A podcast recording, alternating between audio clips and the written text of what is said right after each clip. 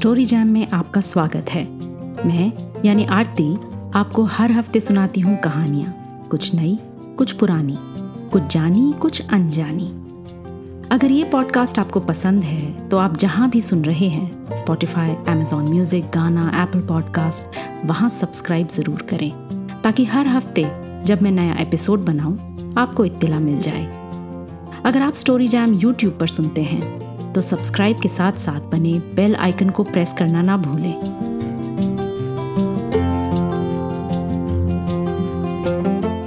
रोज़मर्रा के जीवन में कविता पढ़ने का सुख कुछ ऐसा है, जैसे झुलसती गर्मी पर सावन की फुहार पड़ जाए। खुद पढ़ने और आपको सुनाने के मकसद से कुछ कविताएँ ढूंढ रही थी, कि कुछ ऐसा मिला जिसकी आशा नहीं थी। अंग्रेज़ी का एक सुंदर शब्द याद आया। सेरेंडिपिटी अकस्मात किसी बेहद खूबसूरत चीज़ का मिल जाना। राष्ट्रकवि रामधारी सिंह दिनकर की पुस्तक सीपी और शंख, जिसमें उन्होंने विश्व प्रसिद्ध कवियों की रचनाओं का हिंदी अनुवाद किया है। D H Lawrence Ezra Pound नीचे Rilke Lorca Walter Savage Landor Kathleen Raine when ये डुओ दुनिया के कोने कोने से चुनी ये श्रेष्ठ कविताएँ अपने आप में उत्कृष्ट थीं। दिनकर जी ने उनको अनुदित करते हुए अपना बना लिया और निखार दिया। इसके बाद दिनकर जी ने एक और कविता संग्रह पाठकों को दिया, आत्मा की आँखें, जिसमें उन्होंने सिर्फ़ डीएच लॉरेंस की कविताओं का अनुवाद किया। आइए, आज सुनते हैं इन संग्रहों में से कुछ छोटी रचनाएँ। पहले अंग्रेज़ी में सुनाती हूँ, फिर हिंदी में, ताकि आप मूल रचना और अनुवाद दोनों का आनंद उठा पाएँ।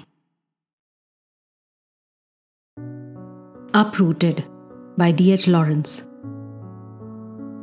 People who complain of loneliness must have lost something, lost some living connection with the cosmos out of themselves, lost their life flow, like a plant whose roots are cut, and they are crying, like plants whose roots are cut. But the presence of other people will not give them new rooted connection, it will only make them forget the thing to do is in solitude, slowly and painfully, put forth new roots into the unknown and take root by oneself. अनुवाद उखड़े हुए लोग अकेलेपन से जो लोग दुखी हैं वृत्तियाँ उनकी निश्चय ही बहिमुर्खी हैं सृष्टि से बांधने वाला तार उनका टूट गया है। असली आनंद का आधार छूट गया है। उद्गम से छूटी हुई नदियों में ज्वार कहाँ?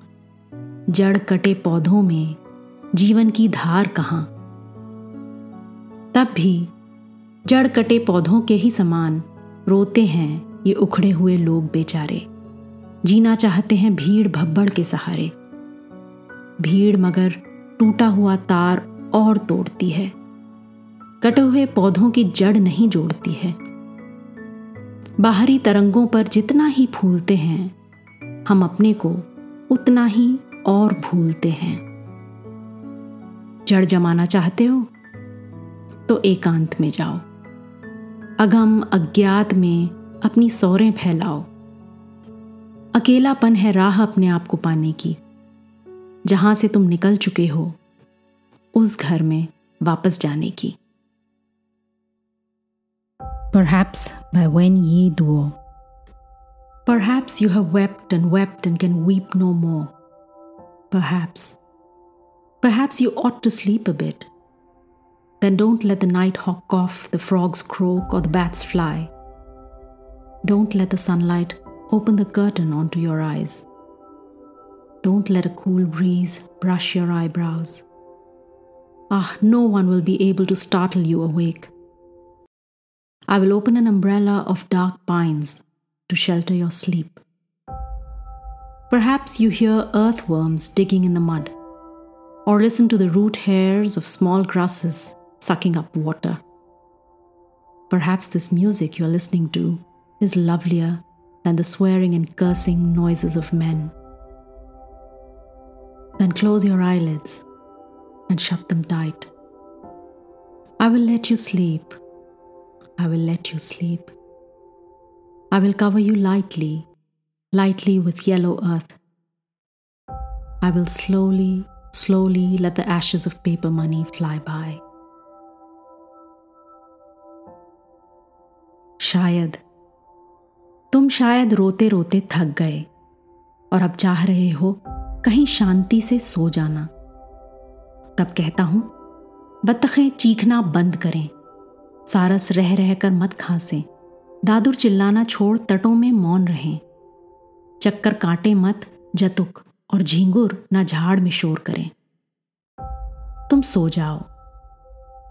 रवि की किरणें अब नहीं भेद पलकों के दल आँखों में चुभन जगाएँगी। भौं के केशों को हिला हवाएँ नहीं कलेश पहुंचाएँगी। कोई ना जगाएगा तुमको।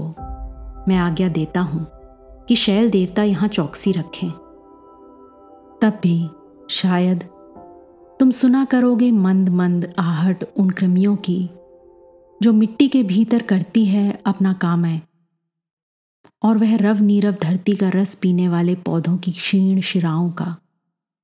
शायद संगीत सुनोगे तुम कोमल नवीन, जो कहीं मधुर होगा जग के अभिशापों से। इसलिए। पलों को मीच बंद कर लो, लोचन। तुम सो जाओ। मुझको कोई आपत्ति नहीं। मुट्ठी भर भर पीली सिकता के कण तुम पर छितराऊँगा। प्रार्थना करूँगा, हे कागज़ वाले रुपयों, तुम मंद मंद ही इस समाधि पर उड़ा करो। You were going by the road by Alberto de la Cerda. You were going by the road, and I was going by the path. So easy in your movements, and I so slow in my walk. My steps, looking at you, became even more confused. Whether I was with you or not, my senses did not know. I still go by the path. You still go by the road. The path slower and slower, and you farther on the road. अनुवाद तुम सड़क पर जा रहे थे। तुम सड़क पर जा रहे थे। मैं बगल की विधि पर आए। तुम बहुत थे तेज। मेरी चाल अतिशय मंद थी। और तब मैंने तुम्हें देखा। मगर ये क्या हुआ? पड़ गए मेरे चरण किस व्यूह में? पाश था वह कौन जिसमें पाँव मेरे फंस गए? चेतना यह भी नहीं थी जानती, मैं तुम्हारे पास हूँ या दूर हूँ? आज भी है विधि पर मेरे चरण। आज भी तो तुम सड़क पर जा रहे। विधि लेकिन मंद तर है, मंद से। तुम निकलते जा रहे, लेकिन सुरीले छंद से।